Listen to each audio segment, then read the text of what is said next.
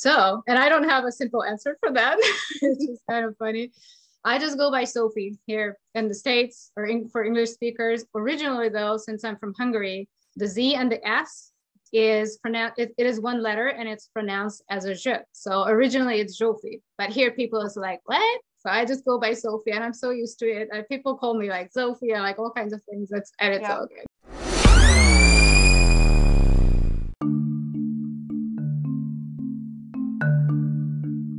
My guest today was struggling with health challenges, digestive issues, and hair loss.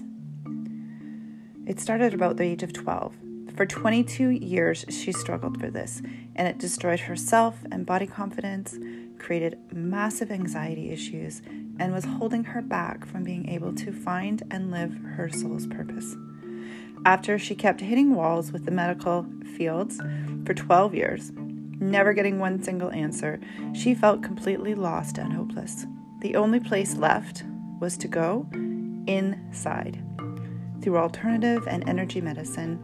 And in 10 years of experiencing and learning and working with many different holistic modalities and functional nutrition, her health issues and even her hair loss symptoms started to go away. Doing this allowed her to start following the call of her heart to be in service and make a positive impact in the world. Success did not come easily. She had to battle confidence issues, fears, and limiting beliefs that were holding her back from her full potential until she found the one missing piece for running a successful sacred business and a great, beautiful life alignment. Alignment means you are no longer blocking your own way of success and the ability of living in your purpose, on your purpose, designing your beautiful life, building your epic empire. This shifted everything, and now she is successfully helping conscious people and entrepreneurs biohack their abundance, creating alignment within themselves and with their soul's mission, releasing blockages so that they can live their soul's purpose with unshakable confidence and create financial freedom.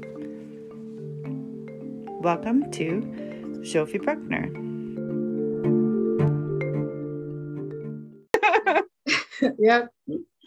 Um, and just because it's very topical, and it, I mean, it is, it is uh, the 4th of March 2022, just if people are watching this in the future, the war that's going on must feel very close to home.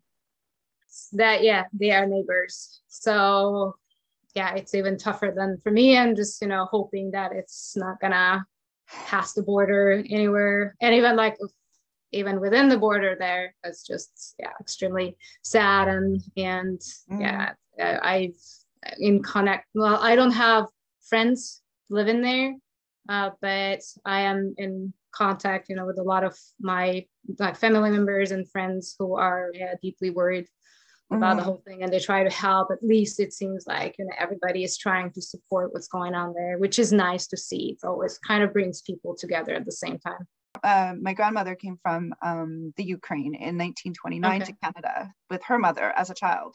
So mm. they were they were naturalized Canadian citizens. Yeah. oh. Yeah.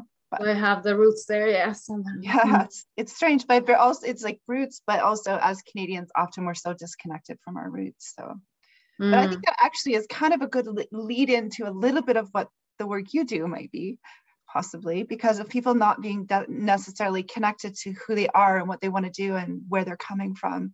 And mm-hmm. one of the reasons that I wanted to start with an interview of you for Epic Lifestyles, because um, I was described to people that the Epic Lifestyles podcast came around not because of uh, the people who want to become rich or whatever, it's about people who are living from their heart and their soul and living their best lifestyle.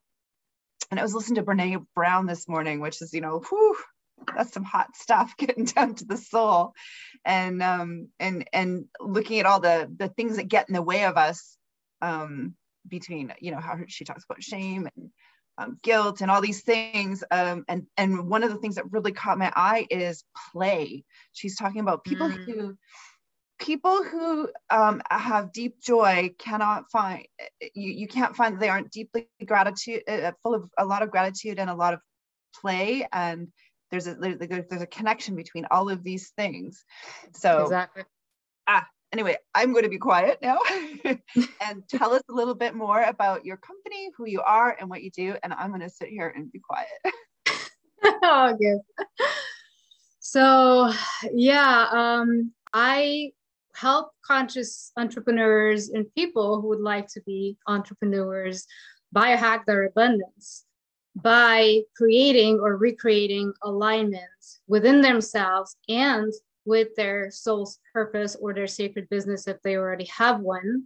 So, technically, what it means is exactly what you said eliminating those blockages that mm. the way they're blocking their own success, technically.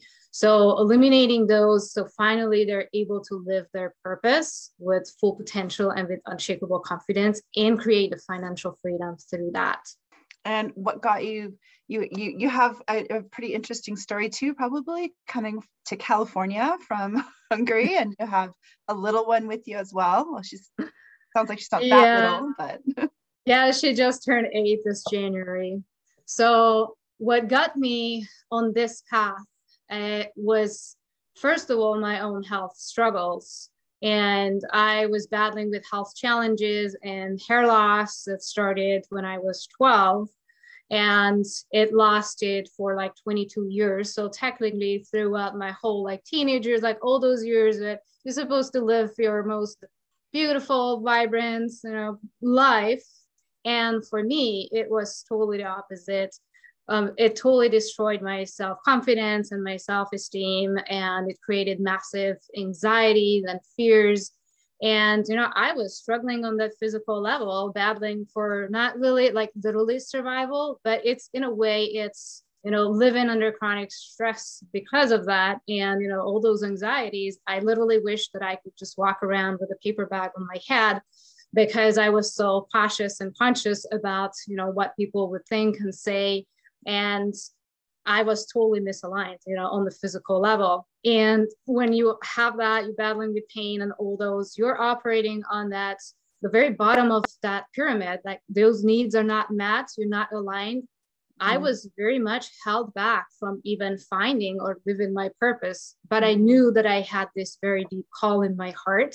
And I was, and funny as it sounds, but one of the reasons why I was struggling with my health because as, I uncovered later on that because I wasn't doing what I was called to do. And it caused me a lot of misalignment on the other areas. So, but first of all, I had to find, you know, healing for my health. And even if so I was hitting the walls with the medical for like 12 years, not getting literally one single answer. So what was left is to turn inward. So I started my journey with alternative medicine, first energy medicine and, and all kinds of modalities, and later on functional nutrition. That was the mm-hmm. last puzzle piece. And, and I was able to turn my health around and even grow my hair back after 22 years. Looks but, fabulous. yeah. So, and, and, you know, I gone through all those, thank you, all those like educations and, you know, just studying different modalities and such. So I kind of knew that, okay, I do want to be in sacred service. I do want to give something back to the world. And that was the call. But guess what? I didn't have the confidence to do that. And I had to rebuild that. And I had a couple more really mind opening, in a way, awakening, shocking, but awakening moments. Uh, the first one was so I had all those uh, experiences, education in first like the alternative medicine and energy medicine field. Mm-hmm. And so I knew that I could help people. But the first client that I, I'll share this story. I hope people won't get me wrong in that. But the first client, because I think it's, it can be mind opening for some other people or awakening uh, moment to hear this. The first client I got here in the, in the state, uh, I was, I, well, I wasn't drunk, but I was it was after like a glass of wine or two. It was Thanksgiving dinner. You were and relaxed. I w- exactly. And I was just talking to a lady there and she she just had that one simple question like, so what do you do? And I, that was the first time when it just it just flowed out of me. And I got so shocked, like, oh my gosh, like I literally had to have a glass of wine to be able to share who I am, mm. to be able to not feel guilty or start like the shame and all those yeah you really pulled out of that because that was that i felt even guilty sharing like if i share that you know to and offer my help maybe to people they might think that i'm just offering to get their money and you know, all mm-hmm. those limitations and fears and people may think that oh this is weird and you know things like that and I was it was really really shocking to me like i have some issues around that and later on uh, so she ended up working with me because I had that flow, no limitations talking about who I am.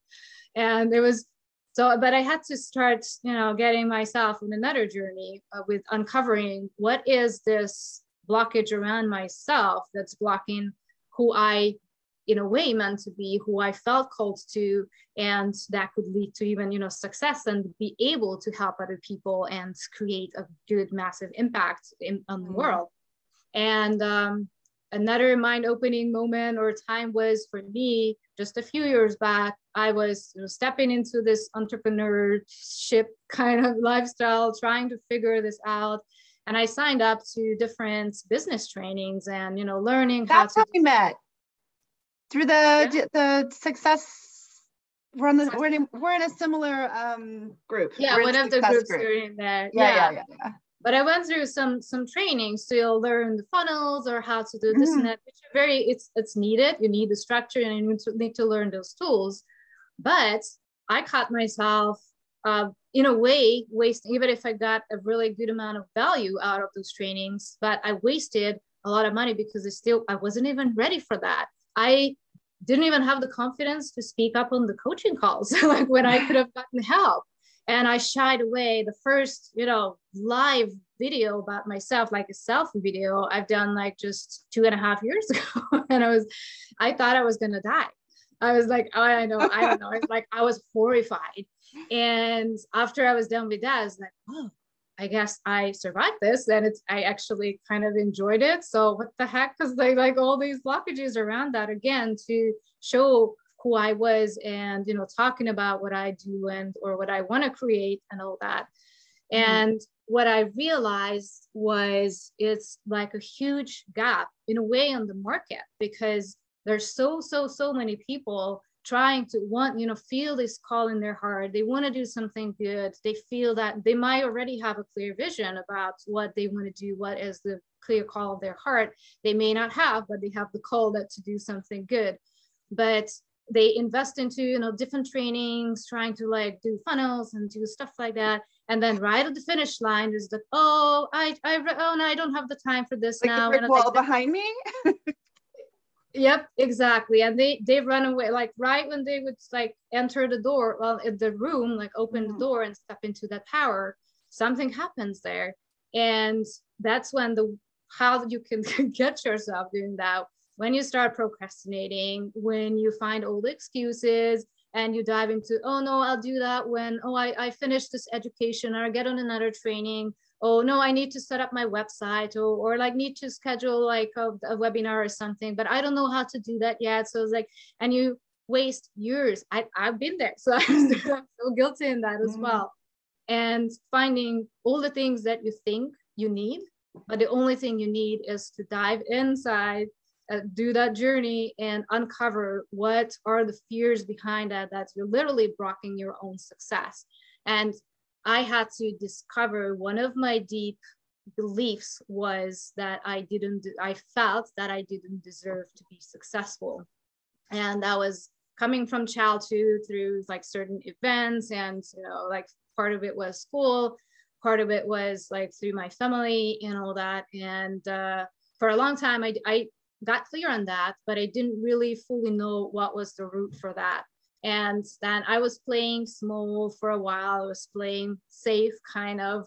I was doing functional nutrition coaching for a little bit, but I knew mm-hmm. that it wasn't the deep, deep, deep call of my heart. And somehow this whole thing of I have to build in the abundance part and help people create financial freedom before or by living their soul's purpose. That was that, that it's just it's got me. But I had I was still shying away from okay, yeah, I don't know, you know, if it's like how would it fit into the picture and what we people would think and all that. So I haven't or didn't fully step into you know that power that yet and mm-hmm. that was another clearing that i had to do like and dive in like what is my big why because people don't buy what you offer they buy why you do that and why you mm-hmm. offer that mm-hmm. and i got very clear on that and and after that i created that align that full alignment and everything just started to shift and open up it was just mind blowing and it mm-hmm. was it created a massive difference and that that's when i realized like oh and the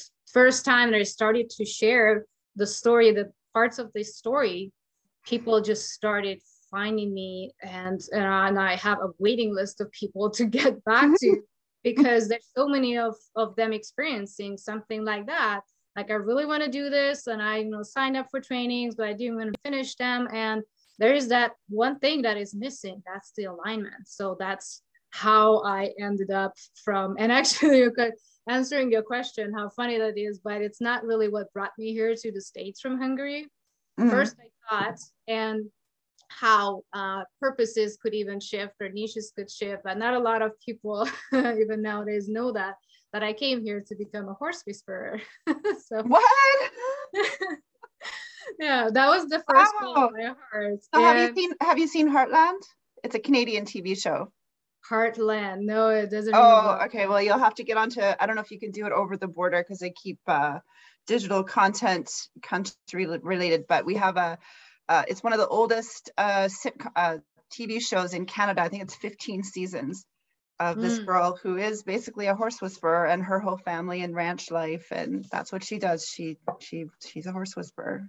And it's called Heartland yeah it's really yeah. amazing but i just just while we're stopped for a second i want to take you back to you mentioned the pyramid at the beginning yeah. and not everybody understands or may know what maslow's um, pyramid is the hierarchy of needs so yeah. maybe you could just because you mentioned the pyramid before you could do a brief description and maybe how it applied as you worked up the pyramid from the psychological part to the safety whereas you know you're, you're working your way up and then all of a sudden you found that you know as you get up in the pyramid you find you're able to understand your why and activate on your purpose and move forward and then you know as they say enlightenment at the top or living your most your, your best life really yeah. is, is another description some people see it as a um, um, spiritual journey, but for some people, it might just be living your best life with the best people around you because you totally understand who you are, why you're there, and what you're doing.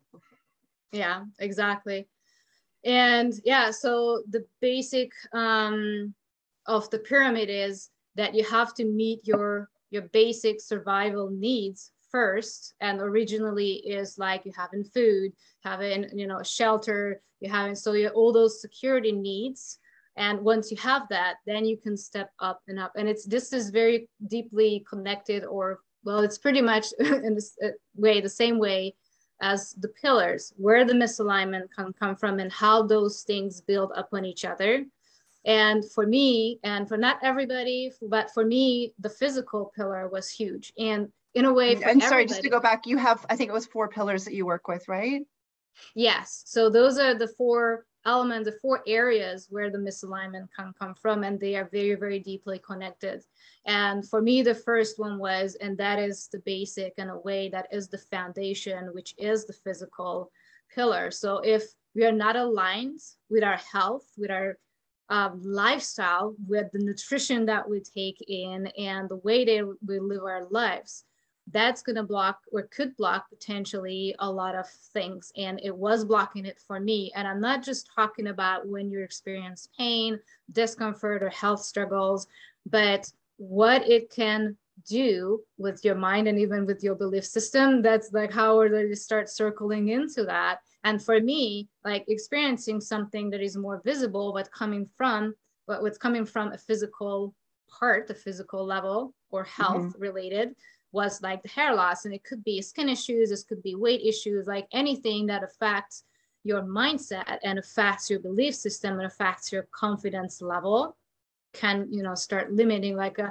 i have you know students uh, struggling with weight issues and it's not the way that's blocking them it's mm. what it, the toll that it takes on their confidence level and the belief that they're like oh how people are going like literally have clients who like think that how people are going to trust me if they would like look at me thinking i'm a little overweight and that i can't take care of myself that i wouldn't be able to take care of them that's going to be their belief if they won't you know align in that you know that sense and yeah if the other reason why the physical pillar is and that alignment is so critical because our soul lives in that temple.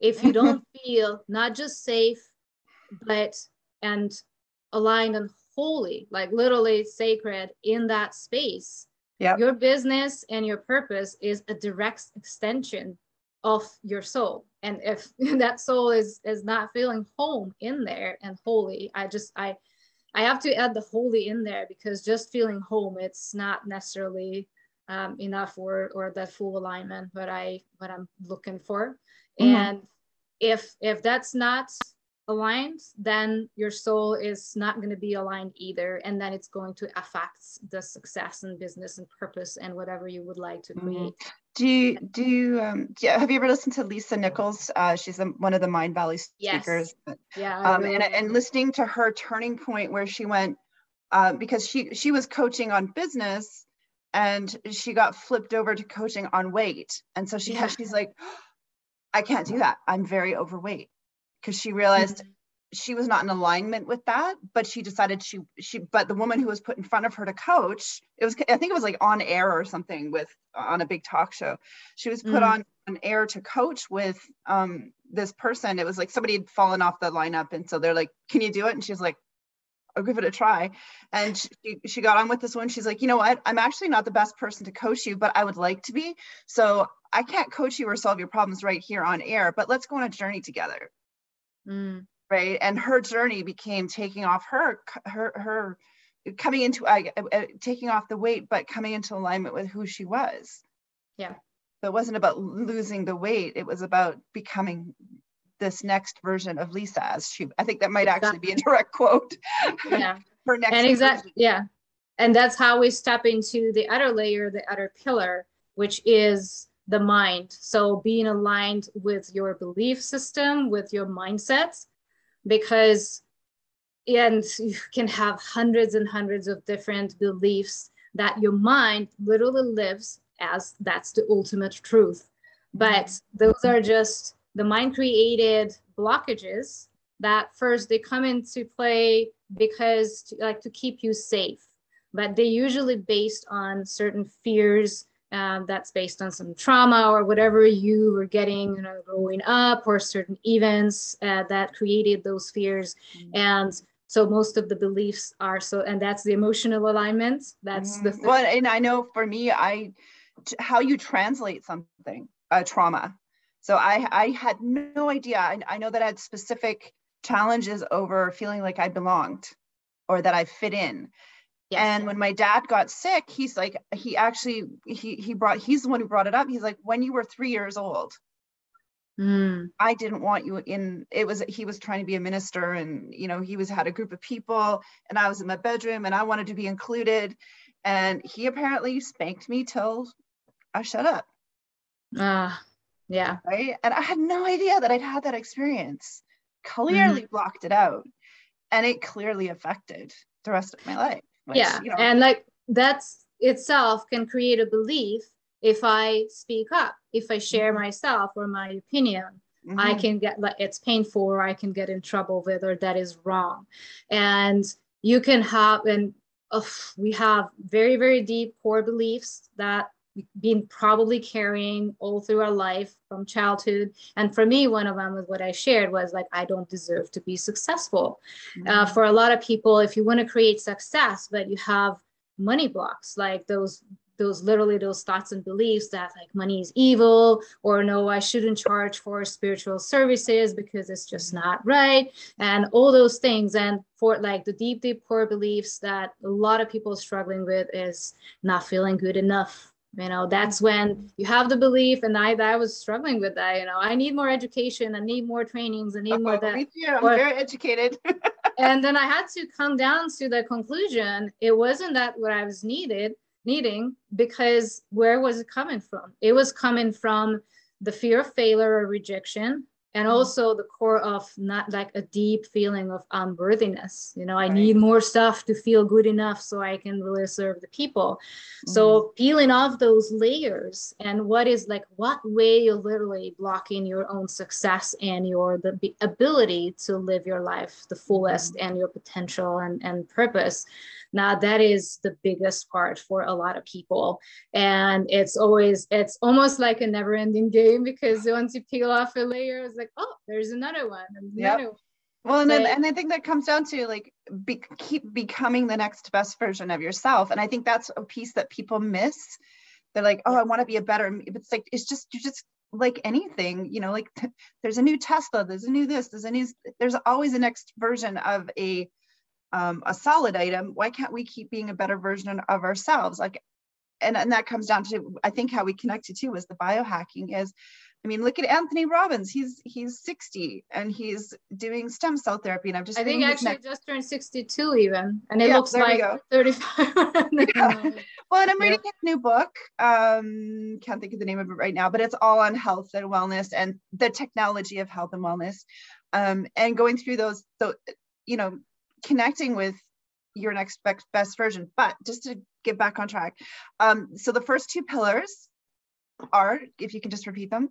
Yeah, the physical alignment. So being fully aligned with your health mm-hmm. and your lifestyle, the nutrition, the food you eat, all those that support that.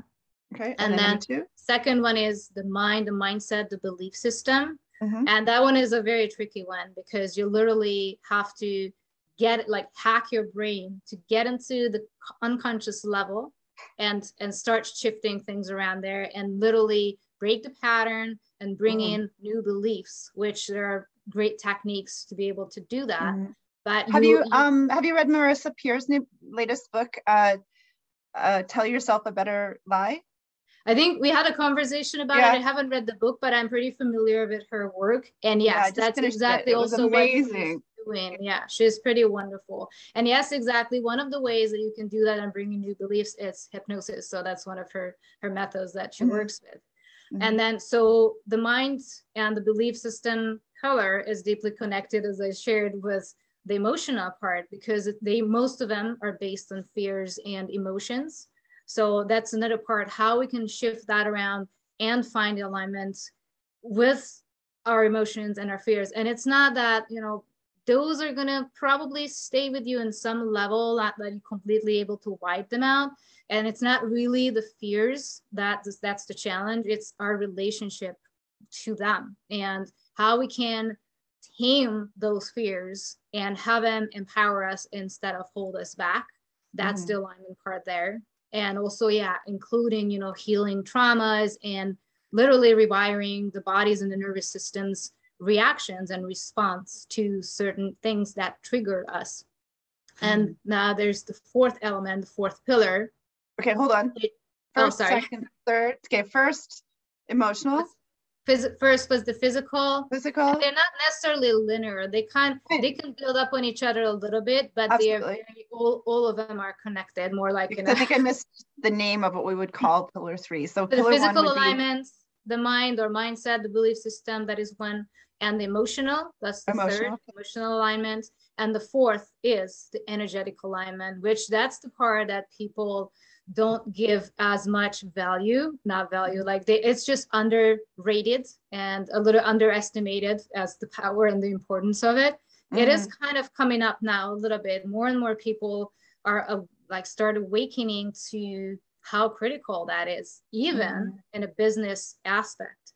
And mm-hmm uh, that's not so uh, the way I work with that, it has two aspects of it. One is creating the energetic alignment within yourself and with your purpose. So let's say that was a good example when I really, really got very clear on what my soul purpose was, what's the deepest calling for me, like bringing in that abundance aspect and have people being able to run a sacred business and live their pur- purpose. Mm-hmm. But since I had some questions and fears around that, it was like, oh, I'm just gonna play a little bit safe and doing just the, you know, the health coaching and the nutrition and such. Mm-hmm. And I'll, mm-hmm. I'll do that once I feel ready, whatever. And things just stopped working, even if I was doing the same exact things. and i was you know doing everything the same way and and people were coming in but it just didn't work and when i start like sat down and literally got the answer within by probably like 30 seconds i like i had this clear understanding now this is what i need to do. And i was still not doing that. So i was misaligned with my own purpose there. And from the moment i made the decision and stepped into that field mm. everything just like it just exploded like it shifted in the quantum like literally. And um, now that's the other element or aspect of the energetic alignment. It is being able to tap into the quantum and do those quantum shifts and quantum leaps. Now that's mm-hmm. the whole other dimension. but, and, and not worry about time just leap yeah, yeah. exactly. So mm-hmm. how you can align with that and that's also connected with the other elements and other aspects of it. But um what yeah, kind of tools do you use when it comes to that? Oh, multiple ones. Uh, one of the ones that works, and plus to be able to do those quantum shifts, you have to clear the gut. Exactly. I was starting doing the, the other away. yeah, that's why the other pillars are so critical for that because you can start and that's why a lot of times the manifestation and all those that people try to do they just don't work why because if mm. you have even just one belief that like money is evil or you shouldn't or you don't deserve to be successful, mm-hmm. you're literally going to block whatever the quantum would like to drop down on you. Like, okay, you're calling the same. We're like, oh, you don't even believe that's possible. Like, like why would well, and, and, even how we talk to ourselves. I was listening to um, Ian. I can't think of his last name. He's like the latest guru, whatever, but he also does a set of meditations. And he's like, the reason that mantras don't work is that you're not using, and it was really, you know, when you're listening to someone and you're like, what? It was like he says you know you can say those mantras but if you don't say them into the mirror and you don't say them like you're a parent to that inner child they're not going to work. And i'm like that actually makes so much sense. You know yeah. like talking to yourself like you're parenting yourself which goes along with marisa's uh, marisa Peer's talking to that inner child. And i was like i was you know when you hear like that one little key you're like oh so all those anthony Rob, like not to put down Anthony Robbins or anything, but you know, like the I will do this and I will do that and I am amazing. And but if you're not talking to yourself into that inner child and recognizing that it's there, it's hard to make that shift. The, the challenge is going to be a bigger, there's going to be a bigger challenge to get through to that. Exactly. The, the in, inside person yeah. and you're trying to shift. The, yes. And one of the ways the brain learns is through repetition, but it does take one like a long time. And the other part is it may not create those deep, deep shifts and transformation in the unconscious level. And that's mm-hmm. where you need to get. Because if you don't believe that you can, you're, you're able to do this and that, you won't be able to get into that frequency change that you need in order to do the quantum shifts and quantum leaps, because that's what it takes. So to answer your question a little bit more specifically, I use like one of the methods I work with is EFT, emotional freedom technique, to clear mm. out the blockages. And mm. I, I do what I call the quantum EFT, and that's with, with tap into a meditation where you can meet those vibrational frequencies that could make create the shifts. And I I'd say uh, or tell you a, a, great example of that and how instantly that could work. And that's a great example for the energetic alignment and how mm-hmm. that then taps into the quantum. I had a call two days ago with a lady from uh, Guinea, actually, and we had a, a, long talk about. So she just got on like an, an alignment clarity call with me, and we talked through her goals and especially around working uh, jobs and what so she's not aligned with what she's doing now and she would like to do something that is more fulfilling but she had a lot of fears and limitations and blockages mm-hmm. so i helped her uncover a few when she awakened to quite a few of those like oh i i really have this and probably i maybe i'm holding that back you know that potential and mm-hmm. uncovering some of the fears and she came out of the call with like with a different frequency in a way that she felt more empowered and you know, she understood like okay what i need to shift and work on. And mm-hmm. literally the next day she messaged me so she sent me two voice messages saying that like i don't know what's going on. This is crazy. Like i like something just happened and shifted and now the universe seems to be uh, like being on my side. And she she even copied forwarded the message that she got from a person and she got a well, it wasn't a job offer yet, but an offer for a job interview.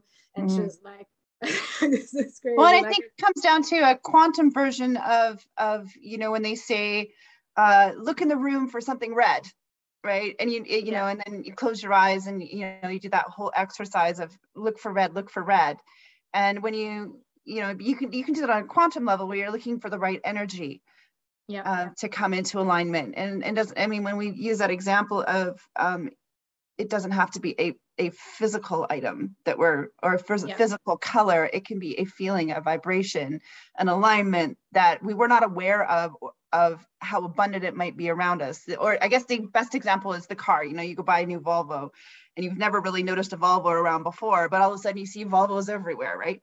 And I think that that sorry, that's the you know that's the kind of uh, example I'm, I'm I'm I'm looking for, and it sounds like that's exactly it. You just you're not you're not you're tuning into that vibration is also uh, if you you wouldn't know what it is if you didn't hadn't rec- you have to recognize that it's there. Yeah, exactly. Right.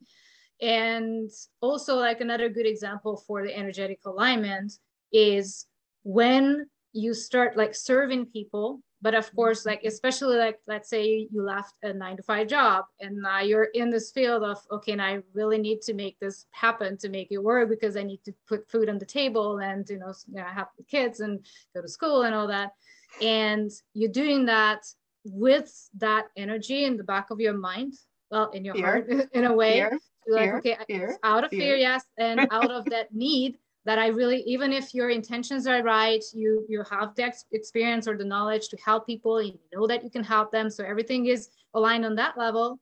But you have this, you know, need or fear that okay, I, I really need to sign, you know, up there like a new client to be able to pay my rent or put food on the table and all those. And if that shines through, that's going to be a very, very different frequency. So if you're unable to shift that and come from another perspective and and and do that, like do from being fully rooted in that sacred service and and not have that you know block the way because the clients will they sense that. That's you know energetically they're going to sense that. Same thing if you that and that's how this is so connected also to the physical pillar and all the other others so if you're not taking fully care of yourself and your lifestyle, you're just not treating yourself the best way possible. Mm-hmm. Uh, the clients will sense that, or potential clients, and it will maybe you fully serve them, but then what? Then you end up in overwhelm or burnout and things like that, mm-hmm. and they they're going to feel that somehow energetically.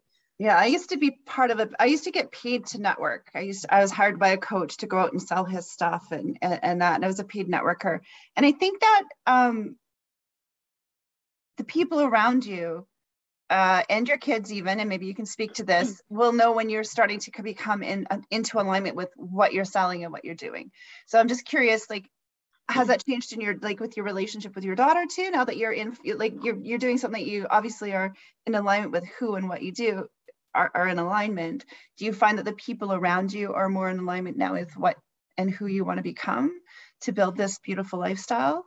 Very, very much. Yes. Mm-hmm. It affects even strangers around me. So, mm-hmm. because it just shines through, and I keep getting this every single day, like your energies are just, you know, like magnetized or something, like they're just very, very drawn to it because the alignment really comes through it. And even your close circle, Plus, when you start living something like that, that is extremely fulfilling for you, mm-hmm. you are just in awe like all the time and you're in love with the people you work with even that you're not work with but you know you you know that you're just inspiring to them and when you have this fulfillment you have something that gets you out of bed every morning and just gives you the energy regardless of how many hours you slept uh, that's a very different state of being and that's oh, of course yeah. in your small close circle and for your children and loved ones around you that is very very visible and mm-hmm. one of my deep desires of course is to be a living example for her that she can be whoever she wants and she can even you know make a living out of it whatever it is because i literally got sick you know doing something that i knew that i wasn't meant to do and mm-hmm. i you know i've been to universities and i got degrees and all like all kinds of things. And i'm fully happy not using that. Like i don't take that as okay that was a waste of time of my life. No that was needed at that time and it was great. But i'm not willing to work in that field just because I should, because I had that education. Mm-hmm. So well, could... but it, it's part of, I always, people are like, oh, university. I'm like, well, I didn't go to university till I was 29. So I got mm-hmm. to see what it was like to be a young mom with two kids in my mid 20s, yeah. right? And then go to university. And I didn't realize what I was missing. I didn't have the vocabulary, I didn't have the communication skills. It wasn't what I studied it's yeah. that I studied and that I learned. I, I learned about um, it, the, I learned about other people's stories that I was in class with. We had mm-hmm. classes where I remember we had one class where because we're in a um, a session for however many weeks, a, you know, a, a, a quarter, and you're deeply getting to know these people. People came out of the closet. They um, explored rapes they'd never talked about. I was in a Bachelor of Fine Arts program, so you had to, I would say you could just turn an English paper in, but when you're in a fine arts program, um, in a bachelor degree, you have to write the paper. You have to ask permission to do that piece of artwork. You have to explore it with your peers, with your professor, and then you got to put it on show publicly to get a grade. so yeah. you really deeply are exploring um, sometimes I say, well, if you're going to go to a therapist, why don't you just go get a Bachelor of Fine Arts? Because I can tell you for seven years, I went very deeply into my soul. And, you know, I, I never knew I could have these conversations with people. I, it didn't even occur to me. You know, I learned about, I didn't just learn about um, the Canadian, well, Canadian is not the right word, the Indigenous people's experience of settlers. I got to have friends who you know they have a lineage of that and they're they're working to to you know to to to heal that that rift. And they were in my classes so i got to know them deeply. I know their families. I you know so you can be part of that and deeply understand mm. it versus yeah. you know and it becomes part of who you are. Just even though you're not using it it becomes deeply a part of how you're going to build your next version right? It's your research but it's it's your yeah. research into yourself and who you are and how you create yourself yeah and that that's that too. So i have absolutely no regrets of doing that. It added a good value to my life. Exactly what you said who i am. And also i do believe uh, that the traumas that we experience and the struggles even health struggles and all those are a big big part of our transformation to become you know our best versions and our best selves. And for me even you know back then and going through that hell, you know, with my hair, with my health challenges and such. Uh, and I used to, I wanted to become first uh, like a hair coach, you know, help other women, you know, with doing that. Uh, but and now it's it's way beyond that. But back then I thought like even if I could just help one person, yeah, the whole thing, the 20 plus years of struggle was worth it. And you know, I way past that, but, but it's that what that was the, the one thing that put me on this deep self-discovery part with the alternative medicine and and you know energy medicine like all kinds of amazing things and tools that now i can use today to shift mm-hmm. things around for other people and you don't have to you know be a master a guru or anything that's another belief that people have like i have to master i have to fully overcome certain things no mm-hmm. you just have to figure out until to the level that where you just a few steps ahead of some people that are still struggling so you mm-hmm. don't look down at them like yeah i'm the guru i mastered everything perfectly perfectly but you can just reach back and hold their hands and guide them through those steps that you already figured mm-hmm. out so you heal together and that's a really I, I, always used to call it and and now i see it as very self-deprecating the way i was saying i was always like i'm always just falling up the stairs. I'm trying to fall up the stairs instead of down the stairs right? And i love that yes. it was, well it was just like it, it helped me um and i hope it helps somebody else you know like i felt like i was always falling down. I always wasn't quite keeping up with everybody else. So i, I started rewording. It's like well i'm falling up the stairs you know? So at least i was i was making i don't know dean, dean graziosi uses this little you know the the you, you know you, you value ladder and then the... you go to this level. And it's like you're never it's not like whoosh, you're gonna take off. It's just you know. Yeah. Yeah and you always like this is these are uncovering the layers as well. It's almost like a never ending story. Mm-hmm. but that's the beauty of it. So you learn more and more about yourself. And if things shift and you just that's a transformation that's a forever journey.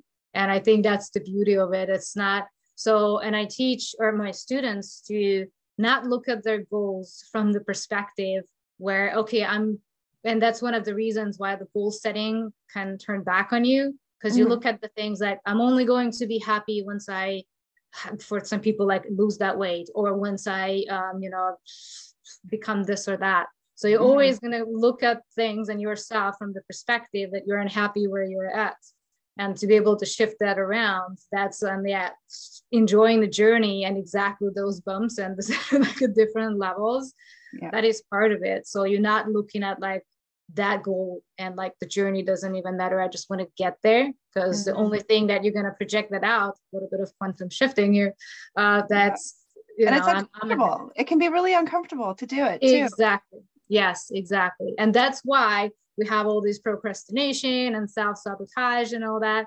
because your brain as i always say that but that's very true your brain is not here to make you happy it is here to keep you safe which means safe that doesn't necessarily mean that's you know it's it's safe in a way that it has to be that because safe means for the brain everything that is familiar even if you're struggling even if you're keeping yourself in an abusive relationship even mm. or with a job that is extremely traumatizing even for you mm. but it's like no it is unsafe to do anything that is unknown that's how the brain works so this mm-hmm. way it will do everything just to keep you away from changes because that's uncomfortable mm-hmm. what is uncomfortable and unknown that is no that is not safe your brain would say mm-hmm. and then create those barriers and you know stepping out of our comfort zone that's where the magic happens and the success can only happen when you're fully out there and, and playing full out Mm-hmm. Well, and I think recognizing, uh, and I use this word, I, I don't want to get go down this path right now, but um, addictions and numbing. Uh, but more importantly, the word mm-hmm. I want to use is numbing out. And I think some uh, often, I know for me, when I'm getting stressed, I turn the TV on right? And I know for a lot of people, it's video games. And when it gets in the way of you achieving your best lifestyle because you've decided to numb out on something, even though traditionally yeah. it's alcohol and cigarettes and stuff, we've got this new world where it's TikTok and Instagram, and I'm just as guilty, you know, of, yeah. of numbing myself out instead of working on my purpose. And uh, and and you've got to under, understand the energy of where do you yeah. want to put your energy, right? So, but it's also it's self protection, right? Going to that numbing that state of numbing yourself out because you're you don't know where to go to next versus doing just one little thing that'll move you forward so yes yeah. the one step at a time and also to have your hand hold to keep you accountable because that's yeah. one of the big big issues for for a lot of people with all this distraction exactly the numbing mm-hmm. with technology you know searching for the bottom of facebook. I don't know if you've ever done that trying to find the very bottom. That's never never there. But we can get so lost it's in there. a while actually but it's so true yeah. The bottom of it the, the bottom of uh, yeah the reels and stuff make it even harder. Yeah exactly. So we're getting all these distractions from technology and all those to experience more and more numbing that keeps you away from living the best version of you and your purpose and such. So um, well, I think um, having having a coach to break your pattern. So having someone like say you're doing these these things and having knowing that you're going to meet with you, for example, as a coach once once a once a week or once a month or whatever you're doing, you get to start breaking your patterns and getting back on track more often. I, I know for me, I have a walking group that I host and I have mm. Monday co-working, things like that that I do because it breaks my patterns too. And I get to go help somebody else. And when I help somebody else, I end up you know, honestly seeing where I have to see where I'm at, you know, when I'm touching base or leading something myself. So, yes. And it's, yeah, you, you are there for those people. So you're not just holding their hands, but you also, you know, they are heard they are loved they are you know treated you know every like frequently like weekly and those meetings and also they belong to your community mm-hmm. and you know especially if you do like live sessions and live coachings that you know they can bring up whatever is going on right there and you're able to like jump on it. That was one of my big issues like nowadays with a lot of trainings and coaching like this business business trainings and all those that it's just so big like so i know of hundreds or thousands of people are in it but you're not really see, being seen or heard or like literally that hand holding is not there. And well that's funny because sorry No, no, no. Keep going. Um, so that actually, uh, exactly that is I would sign up for as so something that was supposed to be 30 or 40 people. And then these coaches are putting 120, 130 people into the call. And I started questioning why I wasn't showing up to them. Mm-hmm. You know, like you said, you, it took you forever to put your video out there and stuff. And I'm just like, I realized deeply in some writing that I was doing, oh, I don't think my story matters. Exactly. You know, yeah. like, who am I who would speak up out of hundreds of people? And what does it matter? Yeah. yeah. Yeah. So yeah, that, that, was, that, that was a deep, cool. that was a really deep one for me. There was some tears was, well, I realized that I didn't think my story counted. Mm. But if there's, like you said, if you change one person, just to tie this, kind of wrap this up a little bit, is if, if your story helps that one person because they can identify with the challenges you've been and you can give them that next step. Maybe it is just that one next step that brings them closer to being in alignment. Well, then yes. that's really powerful.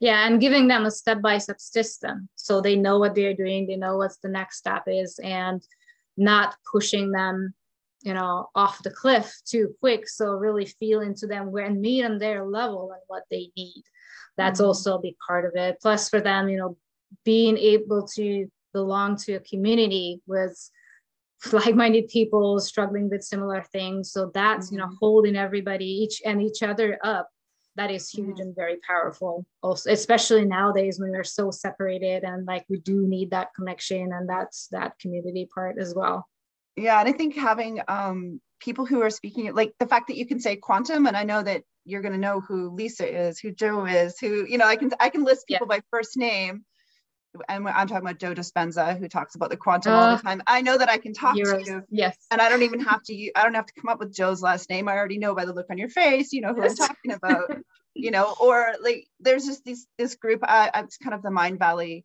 uh, group of people um, between Mindvalley and um, a couple other groups, but um, being able to just speak what you're thinking and know that someone's going to take it in, understand what your references are, that can be really powerful. So, um, but just to, just to wrap this up, tell us uh, where people can find you. Um, and we'll obviously put links, as they say, down below to your programs and things like that. But um, I'm in Whistler, BC, so I love the fact that I at some point I'm going to drop drop down to the the drop down the west coast and meet you in person. I hope. Yes, or, please, anytime. We're not that far off. yeah, so I'm mostly active on Facebook, and I have a Facebook group. It's called Biohack Your Abundance. So it's a free support group. I provide free trainings in there and I share tools and that's in a community that we're building there for the people that to feel supported and also with those live and mini and trainings and workshops and all those. So running those, that's the, the place where I'm mostly active. I'm also on Instagram. I'm exploring more and more of those. Uh, that's also Biohack uh, Abundance. And um, yeah, so I think that's the first uh, or the the best place you know to find me. And uh, yeah, through my name, Facebook also, uh, people can find me very easy. Do you, web, do you have a website then? I do have a website which is called Nature Code Healing, but Nature. I don't Okay. I I don't or haven't really been using that too much. Mm-hmm. Uh, but if people want to just directly just come straight through you and avoid Facebook, they can just find you on your website. That's probably the easiest one. And yeah, my website is still kind of showing the older older version of my work as well. And it's I found it it's it was in a way just an excuse also as I shared for me is like, oh no, I want um, I won't be valued or authentic without a website kind of thing. So I spent a bunch of time, you know, creating that website like years and years ago. And I ended up realizing like, oh, that was just, you know, part of an excuse to not fully show up. Uh, but because we don't really, you know, need that, it's out there. I need, I know I need to update it, but it's at the same time, it's not even fully needed. So, but it is out there, so people can find me on that as well. And at one point, I'll, I'll update it more towards like when I'm working with the biohacking abundance part. But yeah, the Facebook support group is is mainly where I'm active and and help and support people. And yeah, and uh, also have a upcoming uh, live challenge that I'm going to do in there as well. Oh, sweet. So, um, does it start every couple months or something? It is actually going to be in March, March 26th, 27th, and the 28th. Uh, okay. So and I'm just about to open up the registration for that. So that's that's coming up, and yeah, people drop into the group. We'll um, we're going to try to live stream it into the group as well. So okay, awesome, awesome. Well, we'll get all those links up and in the in the bio as they say below and how they can connect with you. And thank you so much for coming on today. It's it's exciting to have this kind of extended conversation with you and i hope that mm-hmm. we'll be doing this so person at some point now that the borders are getting a little bit easier to cross and come up and yes down. yes yes anytime. And yeah thank you so much for this and having me here. Wonderful to connect with you and your people your community and all that and i'm looking forward to connect with you as well personally more Awesome. All right. Well, I'm going to um, hang up here now and I'm going to stop the recording. Awesome. Thank you so much.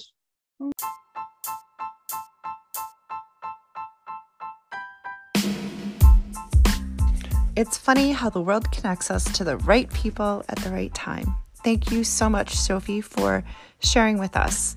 And to our listeners, Thank you for sticking around and listening to our whole episode and being curious about how people are designing their beautiful lives and building their epic empires from being CEOs of their own families, CEOs of their business, and supporting others in success. I am always hunting for new guests who are willing to get uncomfortable while they're finding their edges and working to achieve their best life. If you know of someone like this or want to hear our next episode, please join our mailing list on our website at epiclifestyles.com. As well, please take time to leave us a review and a rating because it really helps. And, you know, sharing is caring, so that is always the best way to help us as well. This is Anissa Jane signing off until our next adventure together.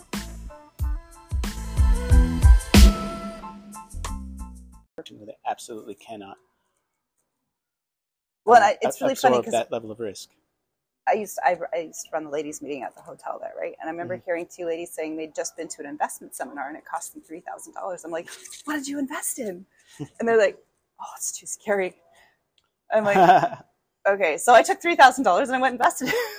I'm like, yeah, that's more fun than a, than some... going and sitting in a dry seminar. Yeah, yeah.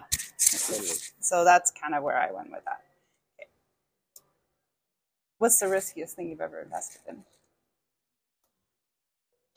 Oh, I mean, I've invested in risky things, but I mean, in terms of being structurally risky, my mm-hmm. my, comp- my, current company, I've, I've, I've, invested ten years of my, well, technically fifteen years of my life.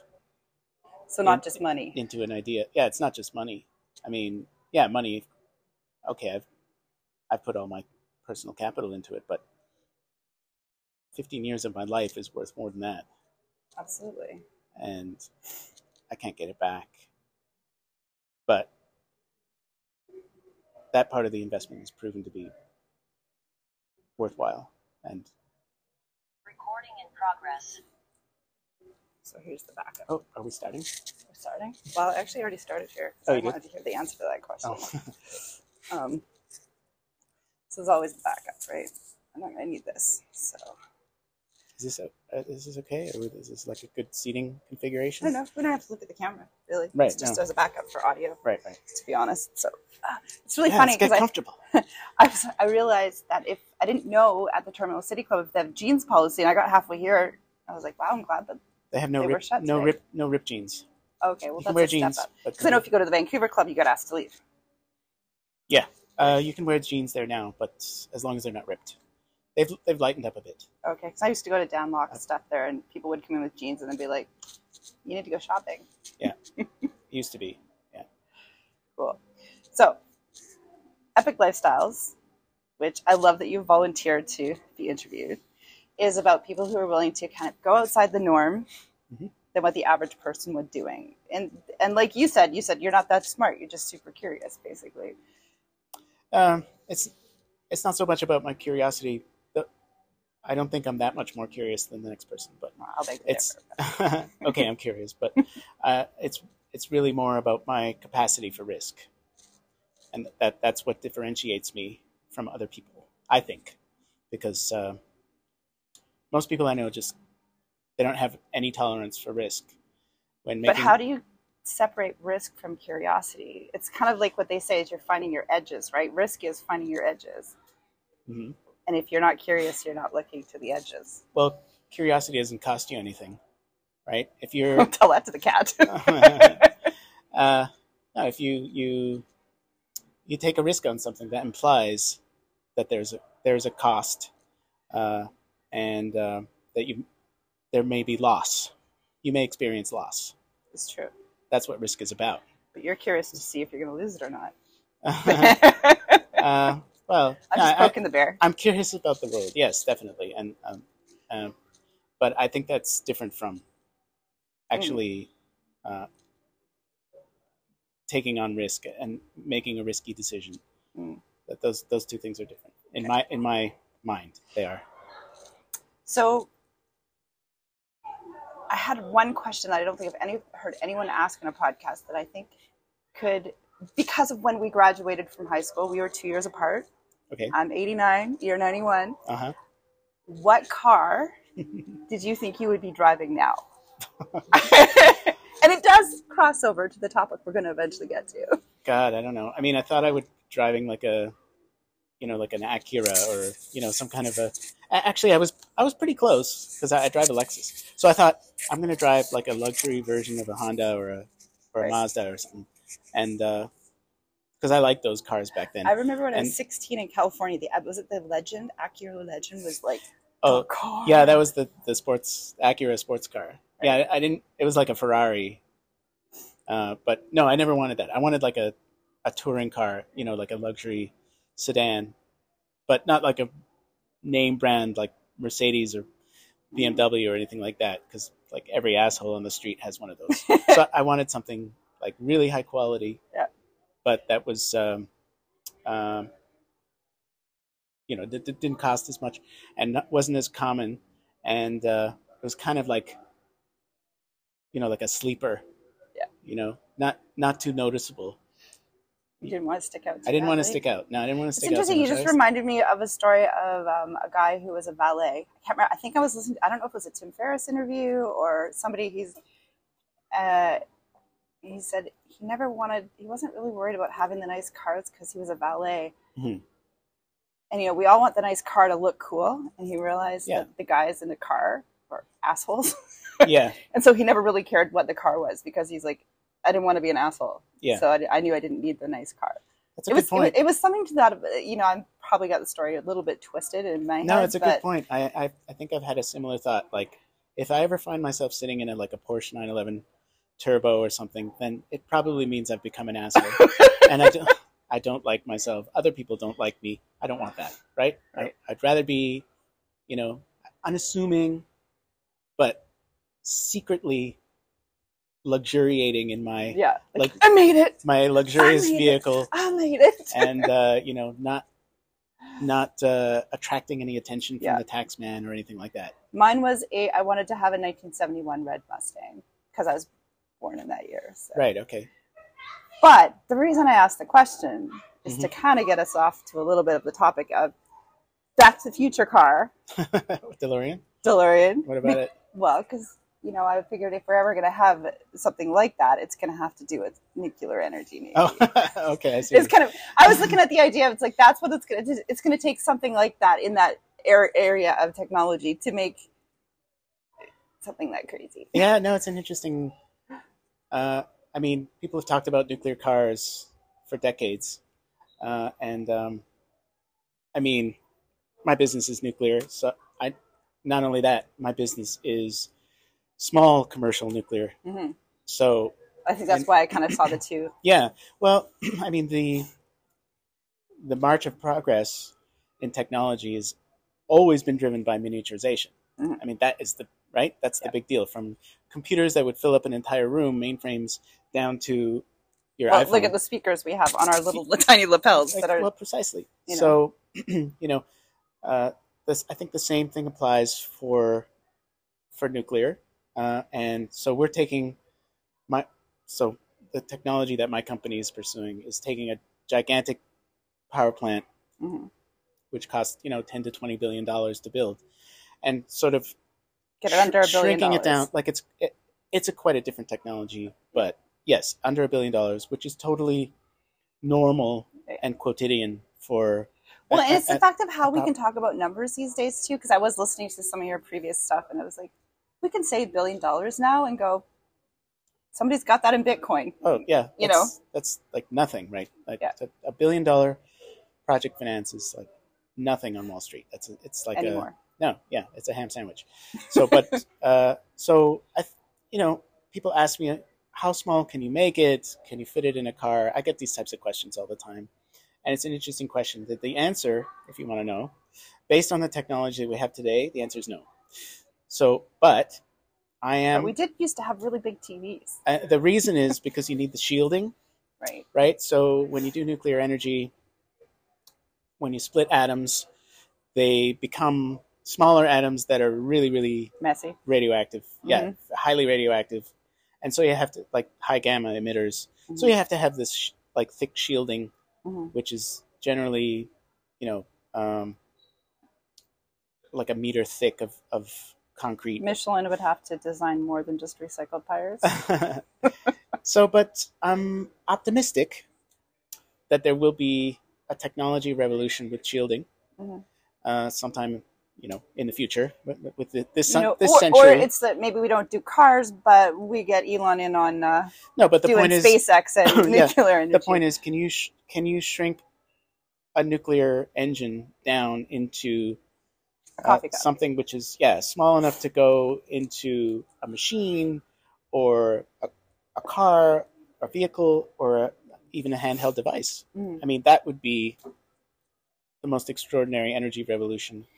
That, that, that I mean, no, nobody's even imagining that right now. Mhm. And and the the thing that is going to enable that kind of technology is a revolution in shielding technology. Okay, sounds boring, but No, it's, the shield. So I think this is my own personal, you know, Yep. uh, um, I'm prognosticating here, but I believe that there will be, based on some science that we already sort of know already, Mhm. we will be able to have shield, effective shielding for, for high gamma, Mhm. which will be one cell thick, wow. like single cell thickness shielding. so kind of like the airfield on the David at the the Louvre. Where's the Where's David?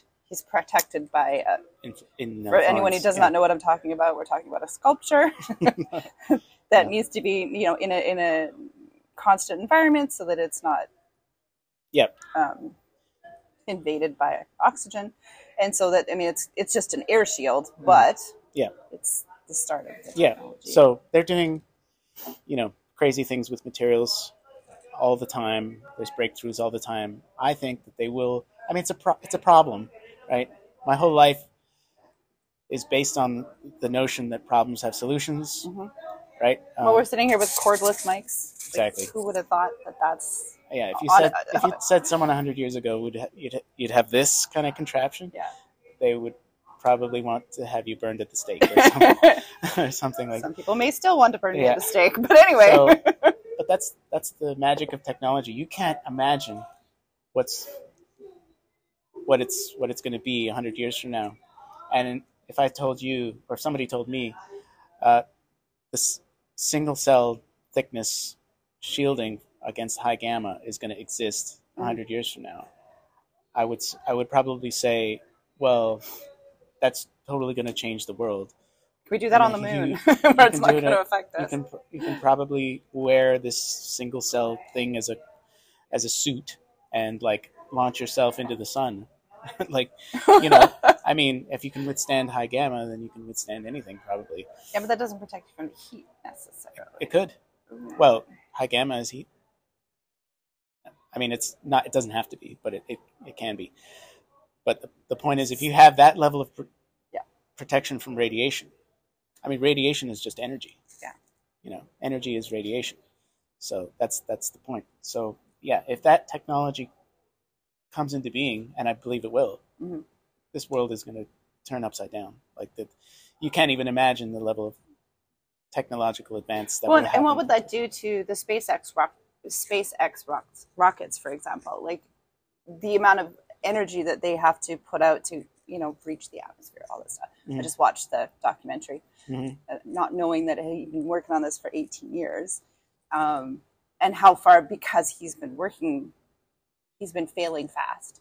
Right, Mhm. that's, Yeah. that's his goal is to Yeah. burn rockets, burn rockets, burn rockets, Mhm. which you can't really do with nuclear energy as much. You got to go a little slower. No, I mean if you if you fail, you want to fail in a in a computer simulation. So so we do that. We can do that, but Yeah. um, yeah, you can't in a in a practical sense. It's not plausible.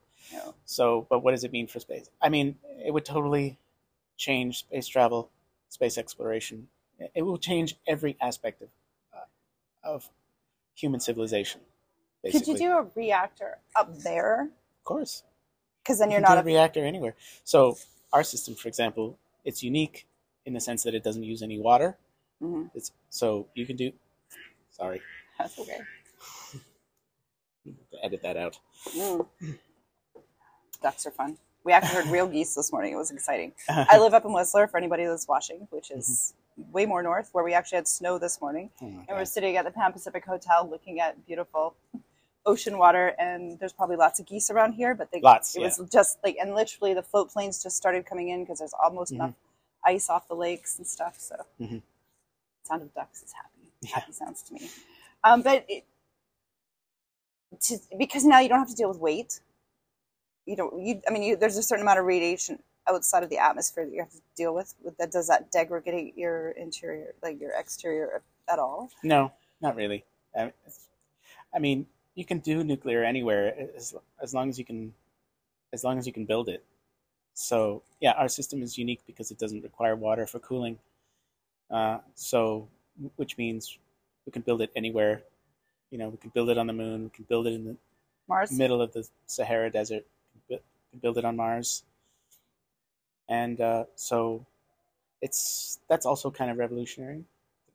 The fact that you can build something as long as you have a stable source of fuel. That takes which is- Oxford Helms to a whole new level, hey?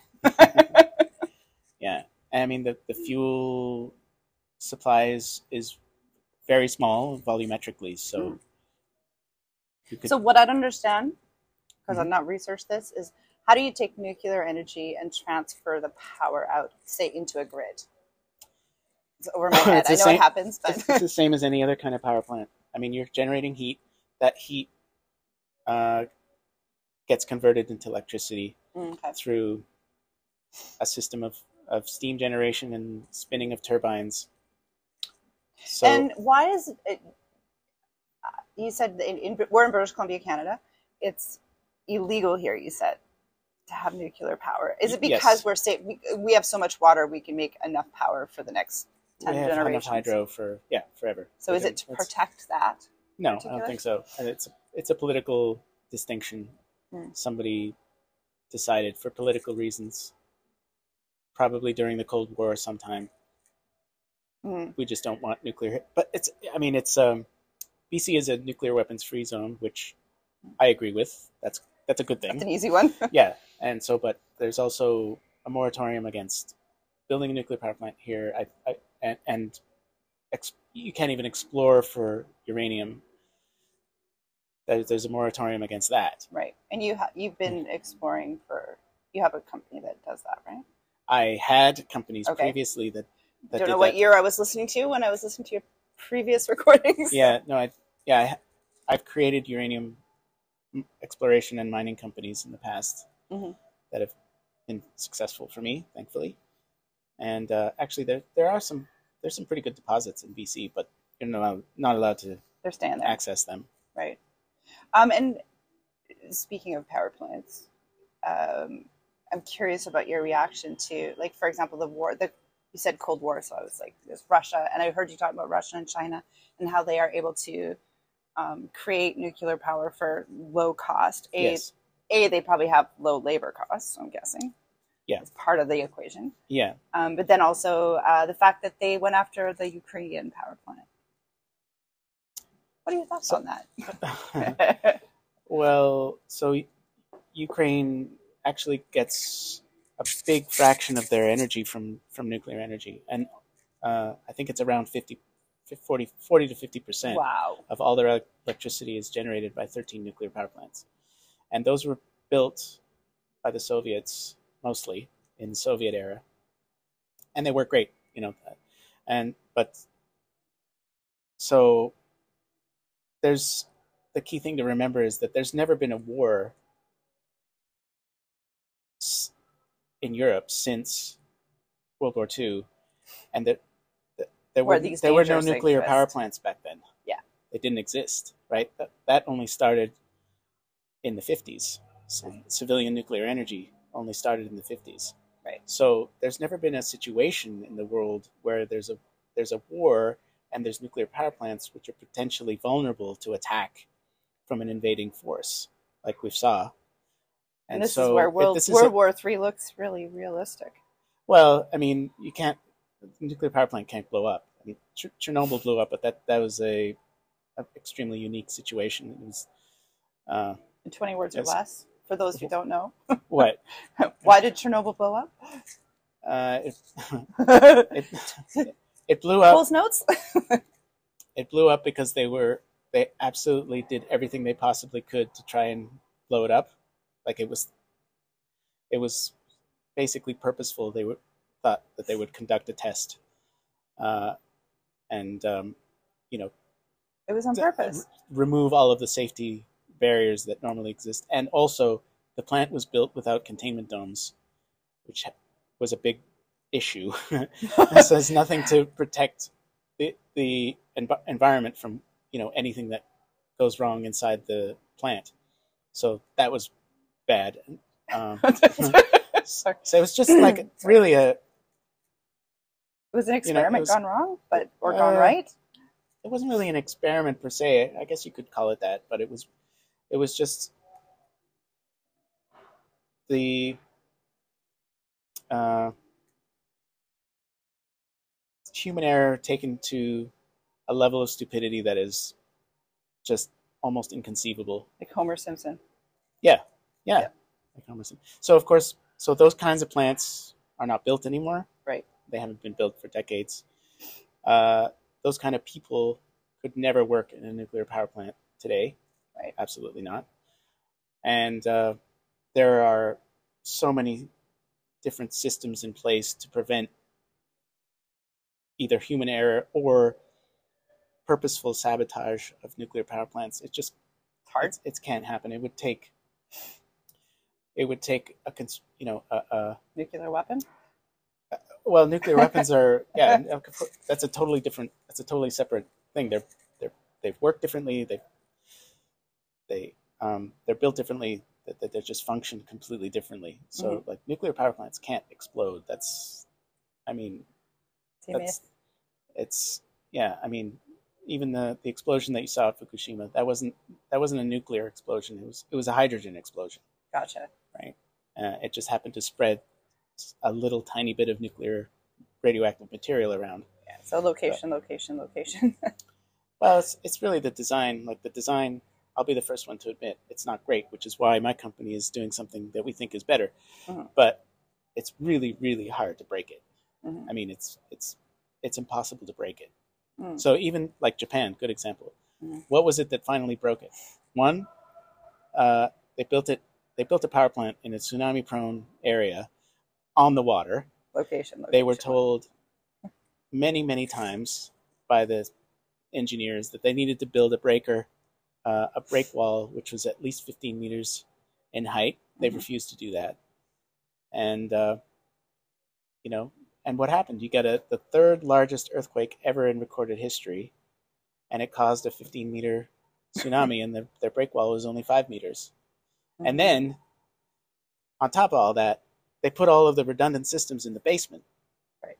so the earthquake knocked out you know knocked out the uh, the, the power plant and the grid and then the tsunami came in and inundated the the redundant systems like And the generators. so well no but so what that meant was that it, that the plant was unable to ha- activate its its cooling systems or it wasn't able to maintain its cooling systems. Mm. so the fuel was not able to be cooled and uh, it heated up and then um, Mhm. basically to make us to sort of simplify it it interfaced with the hydrogen in a way that made the hydrogen explode Right. uh, the hydrogen in the in in the um, some of the materials that are used to make the fuel bundles. Yeah. So it's the hydrogen that exploded. So, but yeah, it's it's really, really, really, really hard to make a nuclear power plant explode. Whereas See- a weapon, for example, actually, it's even it's even challenging to. The hardest thing when they were inventing the bomb. Uh, it was equally as difficult to figure out how to make enough plutonium hmm to make a bomb. It was equally difficult to figure out how to make that plutonium explode. Like they literally had, you know, like the Manhattan Project was a multi-billion dollar enterprise with thousands and thousands and thousands of people in three different labs in Mhm. three different states, and that the uh, they spent just as much resource trying to figure out how to make enough plutonium to make a bomb as they did trying to figure out how to make that plutonium explode. It was so like as in terms of an engineering challenge, it was so complex and so difficult. I think that- that's really important for people to know. yeah, it is really hard, really hard to make plutonium Mhm. explode, Mhm. and like they finally, you know, obviously figured it out, and uh, but it was it was a big challenge, and they didn't think they were going to be able to figure it out. Hmm. So You, it's you said something. Um, Homer Simpson could no longer run a power plant; it wouldn't be allowed. I always told my my kids get a trade. One went into banking. One Mhm. went into he does heavy concrete. If you drive through Burnaby, those houses, those high rises, he builds the foundations for Mhm. big high rises. Um, there's no trade school for nuclear energy, is there? there I are mean, uh, schools, you, of course. You went and taught yourself. You went to MIT. You went and did the MIT course. well, I'm different because I I'm not in the I don't work in a nuclear power plant. no, I'm not but, a nuclear power plant operator. I'm not a nuclear but you understand it. I'm not a physicist. I understand it because I've spent 15 years learning about it hmm on my own. But there are school, of course, there are schools. Are there? Oh, yeah, of course. In fact, just earlier this week, I was at University of California, Berkeley, um, so School of. Engineering, where I got invited.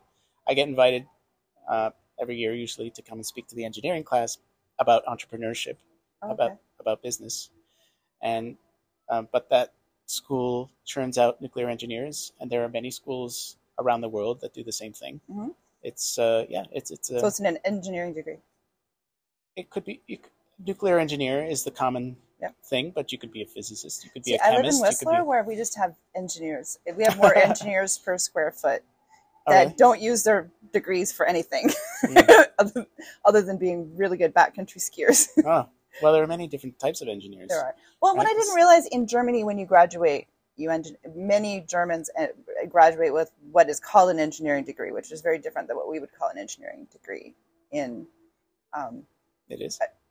I've worked with a couple of Germans who have their engineering degree, and I'm like, oh, what in? And he's like, no, no, no, it's not quite like that. I'm like, oh, okay. Hmm. Whereas we have, it, it's you, you're generally going off into a specific, um, like your structural, your Yeah, environmental, your civil. civil, yeah. And I've done a lot of construction, so I, I'm, I've worked with all of those people. Mhm. But the, I think it's almost like a pre-degree. So when we say there's that many people with degrees and uh, Mhm. engineering degrees in Whistler, that, we have to go. You have to ask the next question: What kind of degrees? So, Yeah, what kind of engineering? Yeah. Because that, yeah, in my experience, like I deal with engineers all the time, Mhm. and they're all they have some specialization. Yeah. Whether so yeah, in going to Berkeley, Mhm. um, what do you see?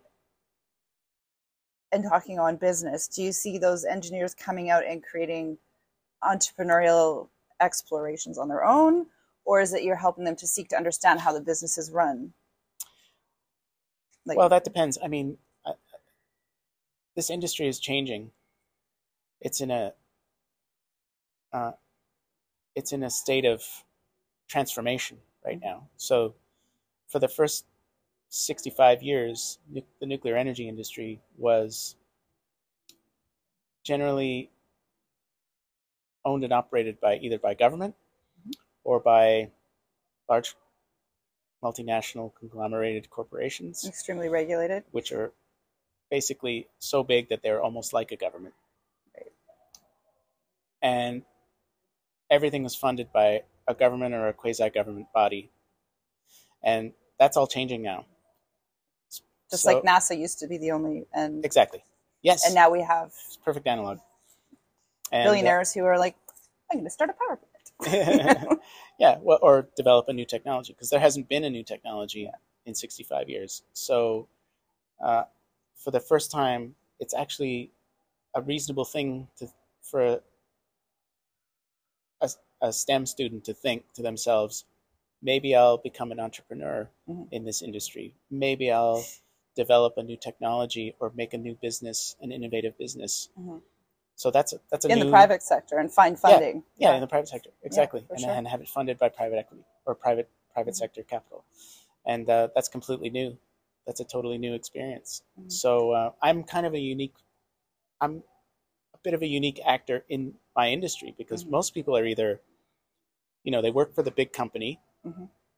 and they went to school and they just sort of went through all of the steps to get to where they are, uh, or they're just like completely, you know, like administrative people, like lawyers and accountants and those types of people. Yeah. Uh, and I, I'm sort of like, I'm a little bit in the middle because I, um, although like my training and experience is in finance, uh, I know enough about the science Mhm. to be able to sort of absorb what I need from from both worlds, Mhm. And the fact that I have an entrepreneurial Mhm. spirit and an, a capacity for risk. Right. I'm like kind of in a somewhat in my own lane. In the, Well, in, and in, in in listening to a little bit of your history, um, and one of the reasons I was excited to talk to you is it sounds like you you have been um, surrounded by people who saw your abilities from an early age. It saw maybe more in you than you saw in yourself. Just a guess. Like A, you said your dad was a stock trader, so he was obviously inherently inherently you were around someone taking risks daily, right? Yes, I think that's probably true. Although I'm not sure how much I knew about that when I was growing up. Mhm. But I was uh, interested in his world, and I think that sort of naturally led me. I had a curiosity about his world, so that led me into it. Mhm. And uh, I mean, I yeah, I had people that that had faith in me Mhm. Early on in my career, Yeah. which, but I mean, isn't that everybody? Every, No. Don't don't people No. have champions in life? And Some do, some don't. Early on, Some well, do, I did. I, and I, I feel blessed for that. like the fact that you you were 19 doing stock trading and you sounded it sounded like really passionate about it and people obviously saw that passion Hmm. and fed you more Yeah, whereas some people could have that passion and nobody notices Mhm. and it fades and dies maybe. right Yeah, like it hap- i think it happened. I did. I got lucky, and I got. I mean, I had a lot of lucky happenstances in my life Mhm. to sort of keep me keep me going in a certain trajectory, and a lot of champions.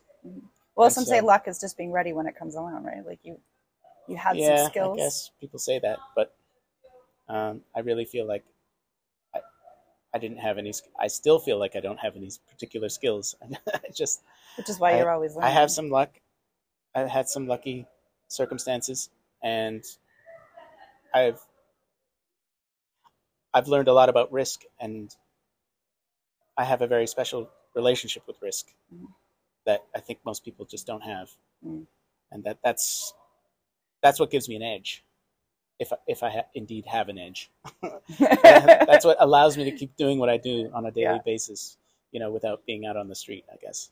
maybe so where does risk and wine come together Oh.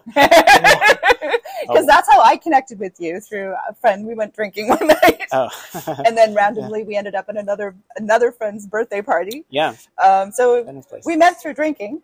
We did. We did. Uh, wine is uh, and it's obviously a passion. all about risk. Yeah, wine is a passion, and I went to wine school. But yeah, wine winemaking is all about risk. I mean, If you drink it, you don't make it, do you? I don't make it. No, I, So I, I don't. you're not part Okay, of the I have. I have capacity for risk, but not that He's not like, that that's the one of- place I play safe. I know it's going to be a good not bottle. that level of risk. Yeah, no, wine is uh, making wine is really, really dangerous business, and uh, it's that is probably one of the easiest ways to lose a fortune that, Mhm. that there is. You'd rather inv- invest in uh, Developing nuclear technology is pretty close. pretty but, close to wine. Yeah, but yeah, I mean, that's kind of the great thing about wine. I mean, there there are things in common between the world of wine and the world of nuclear energy or the world of nuclear science. Is that um, that that that those things that are the same are this are the same things that attracted me to both of them and some other things that I've studied, and that is that there's like a well, first of all, there's like a body of knowledge which is so vast that you can never learn it all. Mm-hmm. That's so that's I like I'm attracted to that Mm-hmm.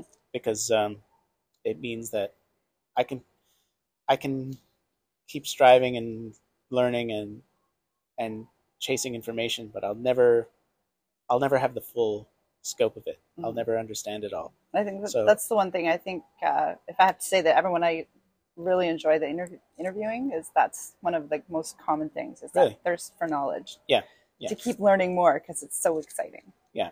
And you can never run out. Like you you'll never slake your thirst. Mhm. It'll never go away and you'll constantly be starving and, and begging for more. Mm. I mean, how many people could go and learn a whole new trade by taking MIT, like all those free courses, but they never will get. To, they'll start it, but they'll never finish it, right? 'Cause there, there isn't that thirst for the knowledge. I, I suppose, yeah. I mean, that's why one of the reasons why I, I feel like I, I need to live a very long life. So I'm, I'm trying to do all of these like anti-aging. Yes, I've been things. getting very, very heavily into biohacking. I actually went and got Yeah. certified as a personal trainer because I wanted to just always be learning, and it Mhm. put me on a trajectory to to learn all of that. Mm-hmm. Hanging out with Tony Robbins just wrote a new book Mhm. on all the biohacking Mhm. stuff.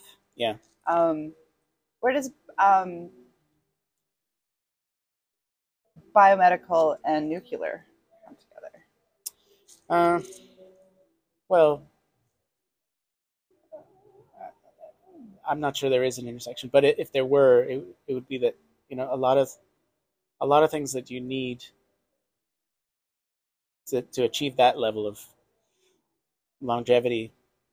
Let's say it was probably related to energy in some way, and so the the more abundant energy you have, Mhm. the the higher standard of living you're going to have, which means that you may be able to access anti-aging uh, treatments and, Mhm. and things like that.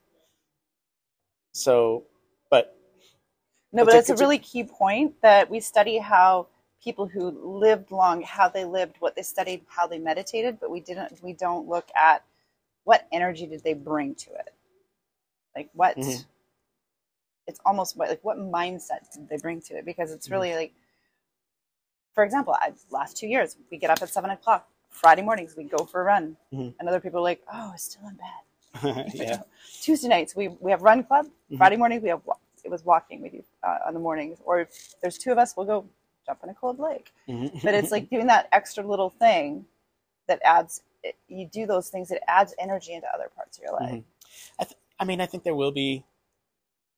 I think the intersection between human energy and like um, created energy, generated energy, will become more obvious as time goes on and That's a good way to technology it. improves. Two different types of energy. Uh, s- so, but there's there's zero question that uh, having a high energy consumption lifestyle will lead to a, a higher standard of living. That that's that's and, proven and by hopefully longevity too. We're still playing yeah, I around mean- with that. We're still learning. yeah. I mean, a, a higher standard of living in, implies that one could have access to yeah certain certain types of treatments or Yeah. you know whatever anti-aging Well, and, and by having a longer get- life, like for all the things it took me to learn till 50, I've bought and sold and lost houses that now I can go and do the same amount of what took me 20 years to learn the first time, Mhm. just like the energy sector. And, you know, I can now do in probably two years. I can still, I learned to, I did, I only learned the stock market last year, Mhm. right? Mhm. But I was so overwhelmed with other things, raising kids and da da da da da. Yeah. I was, doing- I was different part of life, but now I can do that but I Mhm. wouldn't have it, would I wouldn't have learned it in 20 years over Mm-hmm. here. But now that I've there's certain um, points where you you've amassed a certain amount of skill that Mhm. then um, how am I trying to say this? You, you learn faster. Yeah. Because you've you know I went to university at 29. Could, I couldn't have done university at 21. I was so I did. I started a class. I was so stupidly shy. Oh, I couldn't get through the class. really yeah, like painful. Like when I'm, we're talking like huge anxiety walking into a classroom, I had would I would have to leave. I would feel sick, Really? physically sick. Wow. That's that's. And then here I just drove down to like, I mean, how many times have we met? And here I'm totally comfortable doing this with perfect strangers now. Not that you're a perfect stranger, but um, you know, but like that's that plays into how we learn as we get to like we're at that half 50 i'm going to be 51 this year Mhm. um, and you know the, the next 50 years could be really exciting because you've already put in all this time and energy and learning and yeah, as long as you can, I think, keep your your vessel in reasonably good order, seems to be the trick and uh, yeah, so that's what I'm trying to do. Uh, but uh, there's there is one interaction that I can think of between human energy and, and generated energy that is starting to become more obvious in in society, and that is uh, lab grown protein, manufactured protein. right So uh, it takes a lot of energy to do it, Mhm. right? Interesting. And there there are companies out there that are making meat substitutes that you can't tell the difference between the substitute and the real thing. now is it generated from an original meat molecule or Uh, is it some something are. totally yes. unique? So the my favorite one is yes, it's uh like they take it a was a cow. they take a yeah they take a cell from a cow or whatever and then make that into a filet mignon. And Yeah. then and the uh, you know the, the the Michelin star chef Can't they've tell. done this. They've done experiments. They- they- the Michelin chef will you know Hmm. prepare the so it's still not vegan that's my point. Definitely not vegan. Definitely not vegan. But but I mean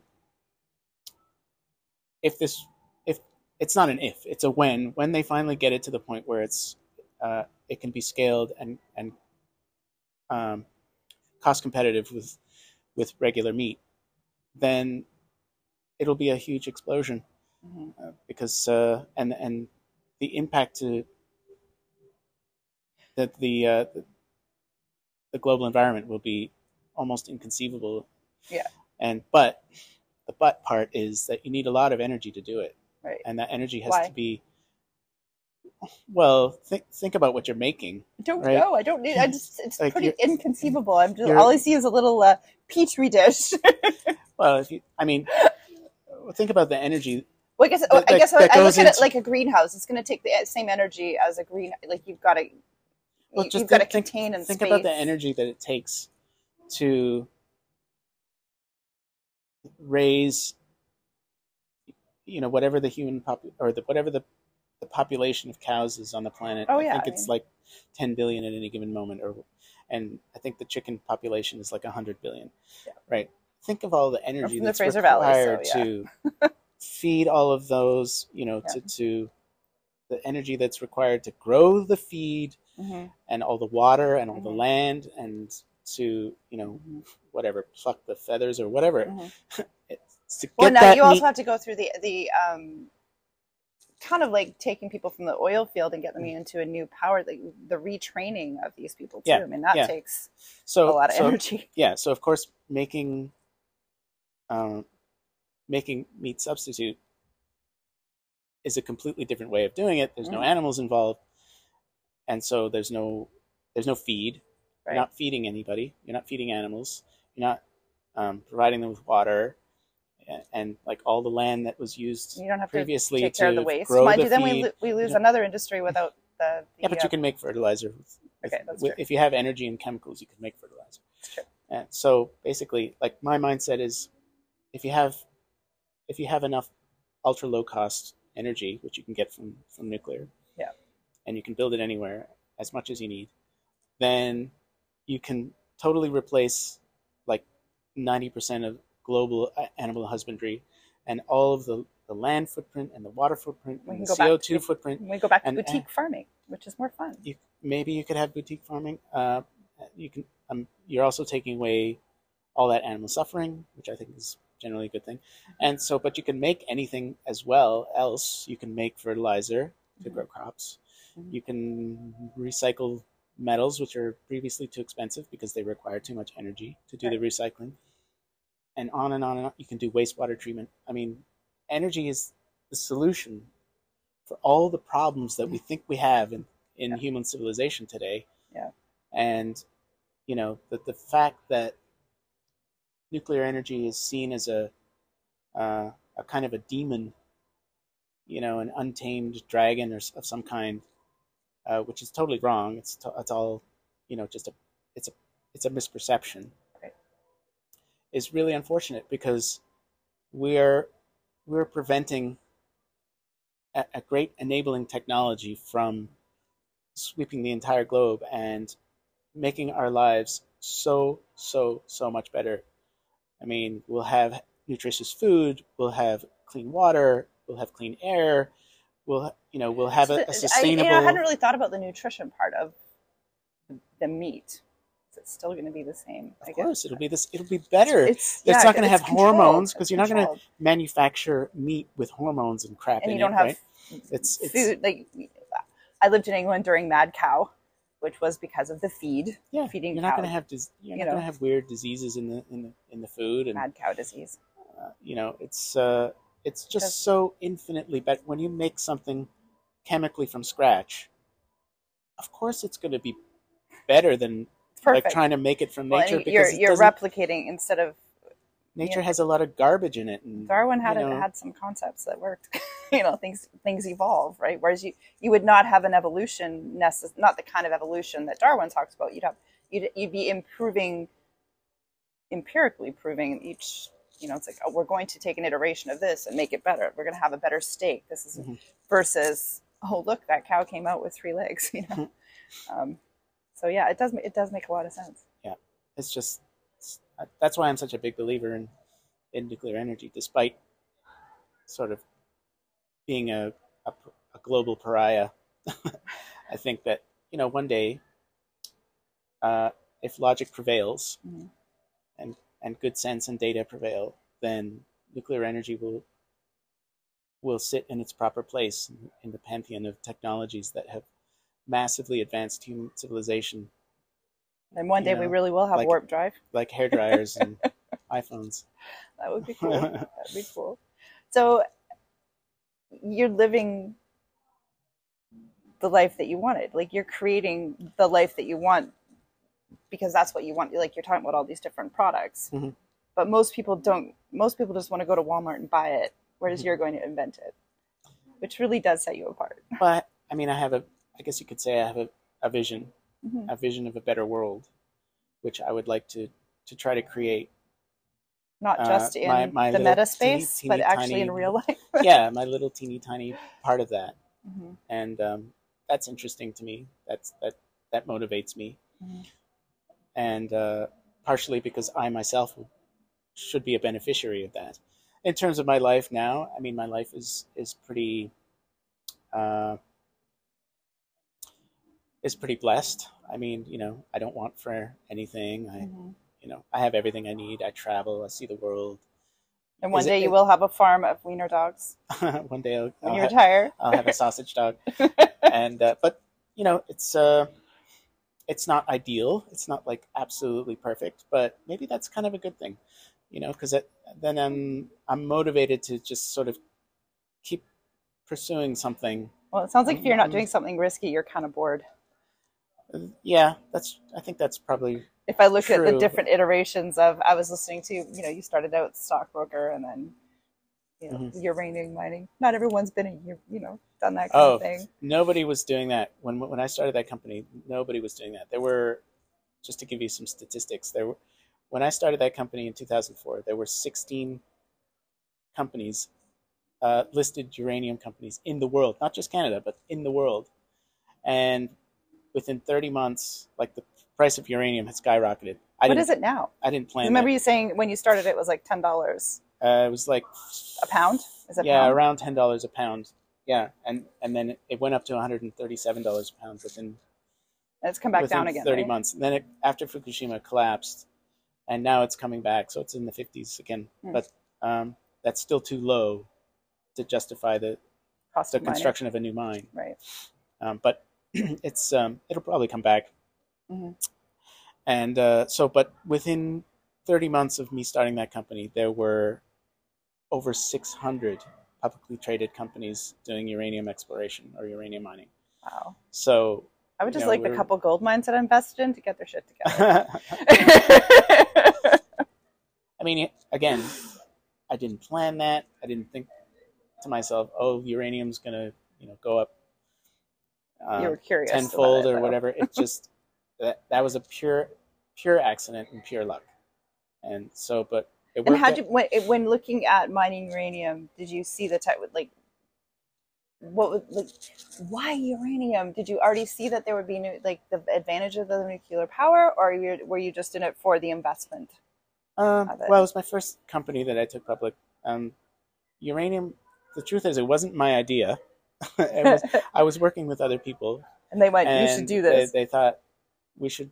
We were going to do a different kind of company, and we thought so somebody came up with the idea. Let's do uranium. What about uranium? What do you think about that? And I said, and it, it kind of as soon as he said that, it really just made so much sense. It was sort of like, why didn't I think of this before? It was kind of an instantaneous like, yes, this is exactly what we need to be doing Felt right.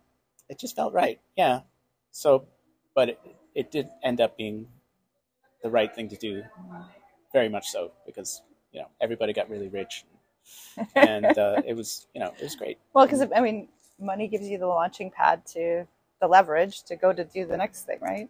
Yes. Yeah. So my success from that allowed me to do other things. I made another company that was pretty successful, and then and then I've been doing this nuclear technology thing for the last 15 years, which I I wouldn't have been able to do had I not had that initial success.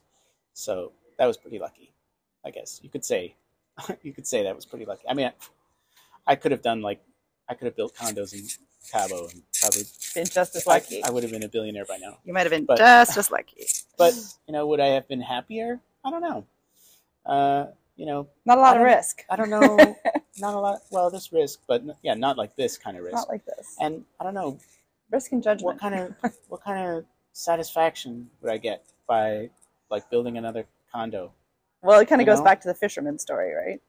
Of the most people have heard the story of the fisherman and the guy from New York Stock Exchange comes and goes, "Oh, you should buy him two boats," you know. And the guy's like, "Why?" Well, because then you could sit and have a margarita with your wife on the Mhm. beach afterwards. He's like, "But I do that every day." He's like, "But then you could buy a ship, and then you could process fish, and then you could get on the New York Stock Exchange." He's like, well, then what would I do? He's like, well, then you could sit on the beach with your wife and have a margarita at the end of the day. He's like, I already do that. Yeah. know, like goal already achieved without all the static in between, hmm right? Yeah, I mean it's a it's a pretty interesting question. Like what what is human satisfaction really about, and what do you really need to achieve it, and what what is the definition of success? Everybody's definition is different, and uh, I mean, over the years, when I first started out, I thought, okay, success means being rich, and uh, you know having all the trappings of wealth, but That nice Um, car we were talking about earlier. yeah. uh, Well, I didn't. I wasn't really. Yeah, you could say that. Let's just say that. And, Mhm. But I mean, over the years, it just you sort of start to lose sight of that, and uh, you start to focus on other things. Other things become so much more important, and uh, without even realizing it or noticing what's happened, all of a sudden you are rich. It just sort of happens in the background while you're busy working on Other something stuff. else. Yeah. So, um, yeah, I'm I'm I'm reasonably happy that I chose the direction that I did in my career. I I think I'm happier now than I would have been had I done something less risky and Mhm. and and you know So if you could only have one more bottle of wine one and you had to pick one person to have it with, other than your wife, because that's just a given. Mhm. We'll just we'll just take that one out of the picture because that's obviously Can it, can it be an, an alive or dead kind of person, or does Hell it have yeah. to be someone? Else? Like I said, but we'll take out the obvious of because I've I've been watching. Um, what did I stay up till two o'clock in the morning watching that uh, English? Well, it's not English. Uh, it's like a uh, it's on Netflix. God, I want to say Babberton. No, what's it called? Uh, yeah, I think It's I a know society. what you mean. Yeah, I know which one you mean. Society thing, and they've got an amazing wardrobe. All I know is I want that wardrobe. Yeah. I will have a dressmaker make me dresses like that one day. Mhm. Um, where was I going with that? Yeah, but Uh, yeah, I, I I know which bottle I would want, Okay. and uh, so but I I'd probably want to share it with. It doesn't have to be But- one person. It can be a table. I, Uh, I believe in soul suppers. You know, fill the table with the most amazing people. Well, I mean, my my big heroes are like popular scientists, like Cool. Professor Brian Cox, big hero of mine. He's like such a he's a brilliant scientist, but that's not what makes him so great. That the, the fact that he's both a brilliant scientist and a, a extremely effective communicator, science communicator, right? So he can he makes science feel so cool. you know, he just makes feel science. He makes science feel so awesome that you just Better than Like, Bill Nye I- the Science Guy. Sorry, that's who Yeah. I grew up with. yeah. Bill Nye is on the shit list, but he's anti-nuclear, which means he's anti-science. Oh, okay. He's so he's actually hasn't he doesn't have a science degree. Well, he's an actor. He yeah Right. he's in, he worked for Boeing as a aeronautical engineer or something. but back to he's not- Cox. So Professor Brian, Cox, as it turns out, he's on world tour, and I've got tickets to see him here in Vancouver in um, June. So I'm excited about that. And, And, uh, will you be going for dinner with him? I wish. Have I- you met him? I've never met him. No, I, Okay. I, I'm actually. I'd love to get him on the advisory board of one of my companies, but I haven't been able to reach him. I haven't been able to get connected with him. But but I'm going to sit in the audience at the QE Theater or wherever it is and listen to him speak for a couple of hours. So yeah, I, I'd love to have a, a glass And what's of wine the with bottle him, of or, wine? A, or a pint with him. Uh, the bottle of wine. This is like really wine geekery, but yeah, it's we want uh, wine geekery because that's why you're here. uh, the bottle of wine that I would choose would be a, a 2003 Sine Qua Non. Um, it's like uh, made in Southern California, in um, sort of south of Paso Robles, California. okay, say the Right. name again. How do you spell it? Sine Qua Non. How do you spell that? Uh, so it's S I N E. Qua is Q U A Mhm. and non N O N Sine Qua Non. hmm Um, And what- what kind of wine is it? A, that phrase, it's a Latin phrase. It means like um, uh, you can't do without. Ah, And uh, anyway, it's a it's a Grenache based wine, so it's a Rhone variety based wine made by a sort of accidental genius named Manfred Krankl, and uh, he's like a Michelangelo with wine. ooh, this is sounding so, exciting. Yeah, these wines are like they're beyond anything I've ever experienced, and they're not that expensive. Like you can get them for sort of maybe between three and six or seven hundred for a, for, for a bottle. Mhm. So not like you know thousands. Yeah. And Dinner I mean- party. you can still have a dinner party. I've had dinner parties with Sine Qua Non, yeah, and it's just like the whole table stops. Everything stops when you first taste Sine Qua Non. And Mm, that uh, sounds amazing. they're, they're Is it hard to get a hold of, or No, not especially. Can, I think uh, I'm not sure exactly where you could get it in town, but I'm sure you could. I prob- yeah, actually, at the Kits Wine Store, I think they probably have some. when you travel Kids- down, Kids you're down in California quite often, or Yeah, yeah, yeah. I can get it there uh, at. So, but yeah, those wines are like they'll make you see God. okay. Yeah. I don't think if we need to go into that, that's kind of like drop the mic. We're Yeah, done here. it's over. Yeah, that's all you need to know. Okay. Well, I will uh, write up a little bio on you and add add add that to the uh, our little podcast here. Okay. Uh, what is the most? I'm just gonna ask you the last question. Uh-huh. No, I'm gonna ask you two questions actually Okay. because this was on my mind. Here is. Uh, a high, another high school question, just to bring it right all around. hmm Um, what were the last electives that you took in high school? Oh, that's easy. I took uh, um, I took French and Spanish because a I already spoke like Spanish is my first language. So you wanted an So easy it's like pass. super easy A. I slept through that class, and then French, which I had taken, you know, since the age of five. Oh, see, I uh, took and French and, I got kicked out and put in typing, which was my super, my typing is my superpower. So It was yeah, no, it was so all through high school, French, Spanish, and and English, because you didn't even and show so up, I had you just write so the test. I had three eights of my entire high school academic career. That was like a, a gimme. It was like instant automatic A's. I barely had to show up. So so that should give you some sense of like, you know, But my, it gave my you, idea of. but it gave you like, but it gave you energy to do other things. You said you had yeah, I mean, the, the, the class that I liked the most was probably was probably like English. You know, I had a couple of t- teachers that taught literature the Mm-hmm. proper way that really got me interested in literature and put me on a pathway. I did. for- I I got A's and B's all the way through high school, and apparently I never learned grammar. but then I went into art history and fell in love. Mm. Like, oh, See, I'd love to learn about that. love. Like, That's give why I me, need- give I- me, give me the Medici. I, I, I need to live to the age of thousand because I need to, you know, I, I lived in Florence for oh, a few up. months. Yeah, so I, you know, I have a Florence story, but it's not public knowledge, so I won't say Okay. what happened in Florence when I was there. Just to Yeah. say there was a market, a very cute man. uh, I get that too. Yeah. So what, was- what was the The last question? question. Uh, I like this one. If if you have to give a gift, wine or book, what would it be? Like Book, I, I have a sure. book that I give to people all the Mhm. time when I know they're having a hard time. It's like Uh-huh. that. I inherited a copy of um, Gibran, the Prophet. Yep. If someone's having a hard time and you don't have the words, he's got the words. Mhm. Yeah, definitely a book, no question. And what I mean, the book- wine is gone like, you know, in a few minutes. What's the most common book that you give as a gift?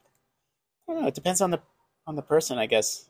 Um, one thing I, I quite enjoy gifting I, that I've gifted more than once is the complete short fiction of Mark Twain.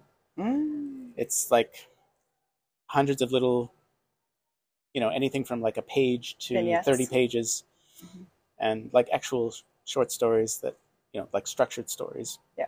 And or just like a you know a rant, and, and it's like so it's like you know a few hundred pages, but every single word is like either fascinating or entertaining or just all around awesome.